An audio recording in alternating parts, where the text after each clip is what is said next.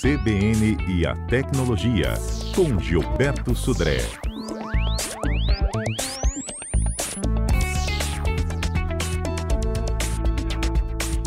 Gilberto Sudré, bom dia. Bom dia, Patrícia. Bom dia, ouvintes da CBN. Nosso assunto hoje é inteligência artificial, um receio ou não de acabar com algumas posições de trabalho. A gente fez uma enquete, Gilberto, para saber dos nossos ouvintes se eles têm receio que o trabalho deles acabe por conta de alguma inteligência artificial. Vamos saber como é que está o resultado? Vamos lá. No Twitter, começando com Pedro. Patrícia, 71% dos nossos internautas dizem que não correm esse risco de perder o emprego para robôs, para inteligência artificial. E 29% nunca pensaram nisso. Patrícia, ninguém conhece alguém que vai perder posição de trabalho por, por causa, causa de inteligência, inteligência, artificial. E no, no Instagram, como é que tá? Olha, no Instagram, gente, eu adoro porque o perfil é sempre diferente do Twitter. Nós temos aqui 67% dos internautas dizendo aí que corre esse risco, sim, o meu trabalho aí, a minha posição corre risco, e 33% nunca parou para pensar sobre o assunto. Mas agora, essa mudança de perfil, tá, Patrícia? 67%, mais da metade acha que seu emprego está ameaçado aí por conta da inteligência artificial. E aí, Gilberto, será que as pessoas ainda não perceberam e acham que não correm risco? É, será que isso ainda, tá uma, já ainda é uma realidade distante para muitas profissões? Como é que está? Então, Patrícia, vamos, vamos só fazer um, um, apanhado aqui do que a gente viu em 2021, 2022, né? Ou seja, em 2021 eh, a gente teve lá aquele evento do deepfake, com, com aqueles, aqueles aplicativos, até algumas tecnologias que você substitui o, o rosto de uma pessoa por um rosto do ator que está lá naquela cena, daquela pessoa que está naquela cena que é uma aplicação de inteligência artificial é, direcionada para vídeos. Né? Já em 2022, né, a gente começou a ver mais frequentemente aqueles carros autônomos que dirigem sozinho, né, com uso de inteligência artificial também. E 2022, no segundo semestre, aí a gente viu uma explosão de aplicativos e recursos em relação à inteligência artificial, principalmente aqueles sites que você descreve uma certa cena e o site, a aplicação de inteligência artificial que está por trás disso, gera uma imagem, não sei quem já viu esses, esses sites, você simplesmente descreve uma cena e ele faz uma cena, ele gera uma cena que nunca existiu, mas na verdade uh, ele gera baseado na sua descrição. Tivemos também o chat GPT, que já falou bastante dele aqui, uhum. né, que é aquela interface que você conversa com o, o chat GPT, faz perguntas, ele te responde, coisas mais diversas, inclusive bem, bem estruturadas. E no último CBN Tecnologia até comentei um pouco da sintetização de voz, uma ferramenta da Microsoft, que ouve três segundos da sua voz e depois gera qualquer tipo de texto falado por aquela voz sintetizada, que é basicamente igual à sua voz. Então, muitas aplicações começaram a aparecer agora no final de 2022 e 2023 tudo, tudo indica que vai ser uh, o ano da inteligência artificial. E a pergunta que fica, que é essa que você comentou, como é que eh, a inteligência artificial artificial pode afetar os empregos, né? Então, ou seja, vamos começar falando de uma, um investidor e um pesquisador chinês que, segundo ele, as pesquisas que ele fez, é, ele, a, a, inteligência artificial pode acabar com 40% dos empregos em 15 anos, segundo a, a previsão dele. E muita, não ele não está sozinho nesse, nessa questão. Muitas empresas, muitas pessoas, na verdade, é, importantes, pessoas já de projeção, já falaram dos perigos da inteligência artificial. Só para a gente lembrar, o ano passado, o Elon Musk, o CEO da Tesla, falou que a inteligência artificial é muito mais perigosa, por exemplo, que as armas nucleares. Né? Então, ou seja, a gente tem visto por muitas décadas os robôs trabalhando lado a lado com os humanos, mas eram ah, processos né, e tarefas repetitivas, sem muita envolver muita é, inteligência lógica por trás disso, né? Uhum. Mas agora a gente está vendo que as coisas estão mudando, né? Ou seja, a situação agora é bem mais sofisticada. A gente tem visto é, é, processos que realmente têm algum tipo de, vamos chamar de raciocínio por trás daquilo ali, né, para responder aquela situação. A gente tem visto aí várias é, robôs, por exemplo, de armazéns sendo substituídos, é, pessoas substituídas por robôs, pela própria Amazon tem trocado os operadores, e aí eu vou, num relatório do Fórum Econômico Mundial, previu que a, a robótica e a automação eliminariam 85 milhões de empregos nos próximos anos, né?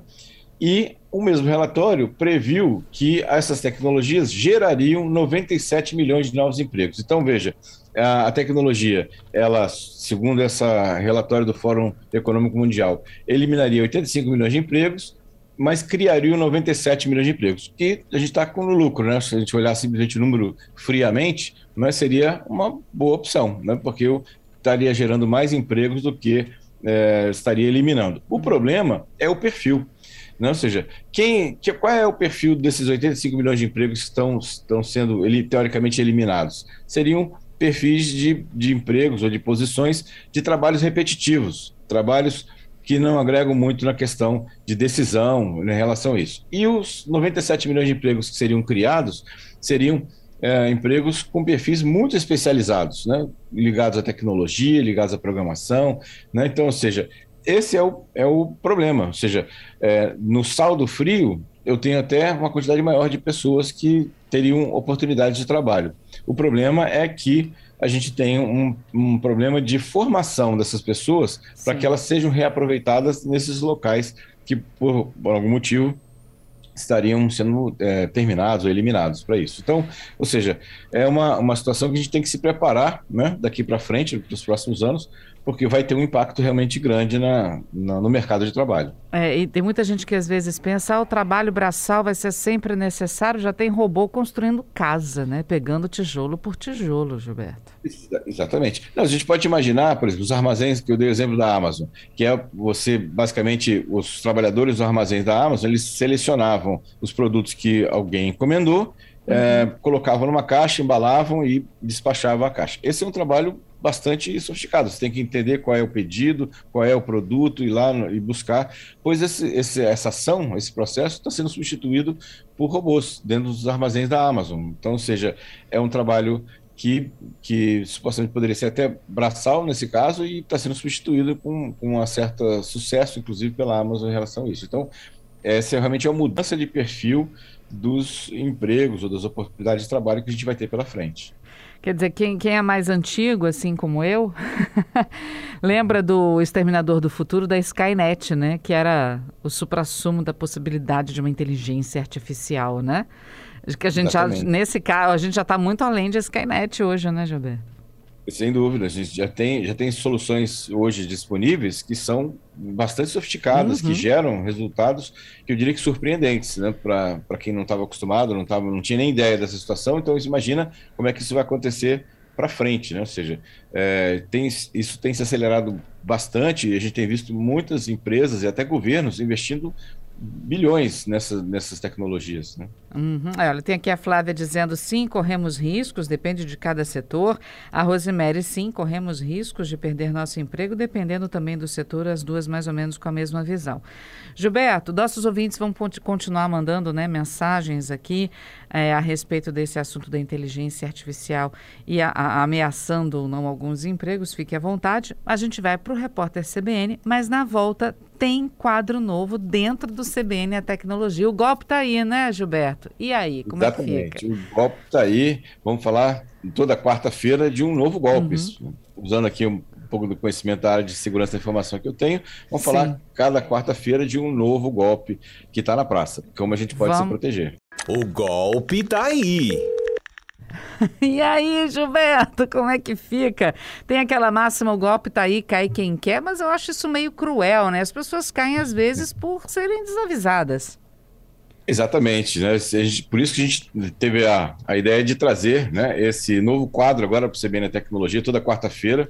A gente vai falar de um golpe diferente que está aí na praça, tem muitos golpes acontecendo aí no mundo digital, né? É, vamos falar um pouco dos golpes e como se proteger a né, esses golpes em relação a isso. E começando pelo primeiro, né? E talvez o, o golpe preferido dos golpistas, que é o golpe de phishing, ou conhecido como pescaria. O que, que é o golpe de phishing? É aquele, aquelas mensagens que a gente recebe ou via WhatsApp, ou via e-mail, mais comum via e-mail, via rede social também, com alguma mensagem que desperta a urgência que você tem que fazer alguma coisa rápido, senão você vai perder aquele desconto, que você vai perder aquela promoção, e você tem que clicar naquele link ou preencher aquele formulário, porque você senão vai, vai perder aquela vantagem que você tem.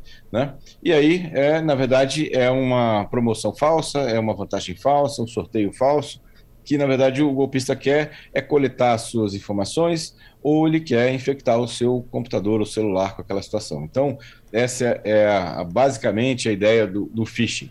Por que é preferido pelos golpistas? Porque, primeiro, ele baixíssimo, baixíssimo custo. Ele consegue lá milhões de e-mails e consegue fazer um envio de milhões de e-mails um único clique, facilmente, fácil de implementar, e explora a grande vulnerabilidade da segurança da informação atualmente, que é a curiosidade das pessoas, a inocência ou desconhecimento da internet pelas pessoas. Então, ou seja, o, o golpista ele explora essa vulnerabilidade que são as pessoas em si, né? É, para poder aplicar os seus golpes nesse caso. Né? O, as pessoas, nesse caso, são chamadas de, normalmente de elo mais fraco da segurança cibernética, que são nós, né? Uhum. nós que no nosso Os usuários, né? Exatamente, né? Então, é, e as vítimas são pessoas físicas e podem ser, inclusive, empregados, que aí, na verdade, os golpistas querem explorar é, atacar a empresa. Então, ele vai, através dos empregados, dos colaboradores, atacar e roubar informações da própria empresa, nesse caso, né, nesse, nessa situação. E aí, vários tipos existem das mensagens falsas, como eu comentei. Tem é, o phishing aplicado a um grupo específico, então o golpista já prepara lá uma mensagem que especificamente que vai é, é, fazer parte lá, ou vai chamar a atenção de um grupo específico de pessoas, como, por exemplo, ou é, um funcionário público, ou um torcedor de um certo time, né? ou um, uma certa profissão especificamente que ele vai fazer, ele pode direcionar o ataque dele nessa situação em relação a isso. Inclusive, via SMS também, a gente tem visto vários golpes dessa natureza. E aí, como se defender desses, desses golpes? Primeiro, sempre verificar qualquer tipo de link que você recebe, via e-mail, mensagem ou rede social se possuir algum problema, algum erro ortográfico, desconfie. Se bem que isso já não é tão verdade, viu? Porque os golpistas estão aprendendo a usar o corretor ortográfico, então é difícil você encontrar hoje um, um, golpe que tenha um erro né, de, de ortografia, né? Já não é mais tão comum assim para isso, né? Uhum. Verifique, então, a, a, o remetente, se realmente é aquela pessoa, e mesmo que é uma pessoa que você conheça, um amigo seu, pode ser que o, o ele tenha sido invadido, ou tenha, a, a conta dele tenha sido clonada clonada. Ele está usando essa conta, né, por exemplo, um WhatsApp clonado, para divulgar mensagens falsas entre os seus contatos para isso. Então, muito complicado nessa situação. Tenha sempre um antivírus né, nessa situação e nunca, como eu falei, clique no link. Se tem uma promoção, se tem alguma coisa dessa natureza, vá até a loja. Você vai lá no site da loja e veja se realmente se aquela promoção é verdadeira, se aquele, aquele sorteio né, é verdadeiro em si nessa situação. Né? É, então, essa é uma, é uma questão importante. E é, não, nunca né, acesse lojas de comércio eletrônico ou sites de banco através de redes públicas de Wi-Fi, né, que o risco é bem, é bem maior em relação a isso. Então, a gente falou do, do golpe do, do phishing, né, dessa quarta-feira. Uhum. Falamos como ele funciona, como a gente se defende disso aí. E aí vou deixar aberto para quem tiver mais dúvidas, né, sobre, ou outros, quiser sugerir algum golpe que já viu acontecer, ou até que foi vítima disso, pode mandar para a gente mensagem, a gente vai falar aqui no O Golpe Tá Aí, aqui toda quarta-feira no CBN Tecnologia. É isso aí, quarta-feira o Golpe Tá Aí e nas sextas-feiras continua o nosso Viralizou.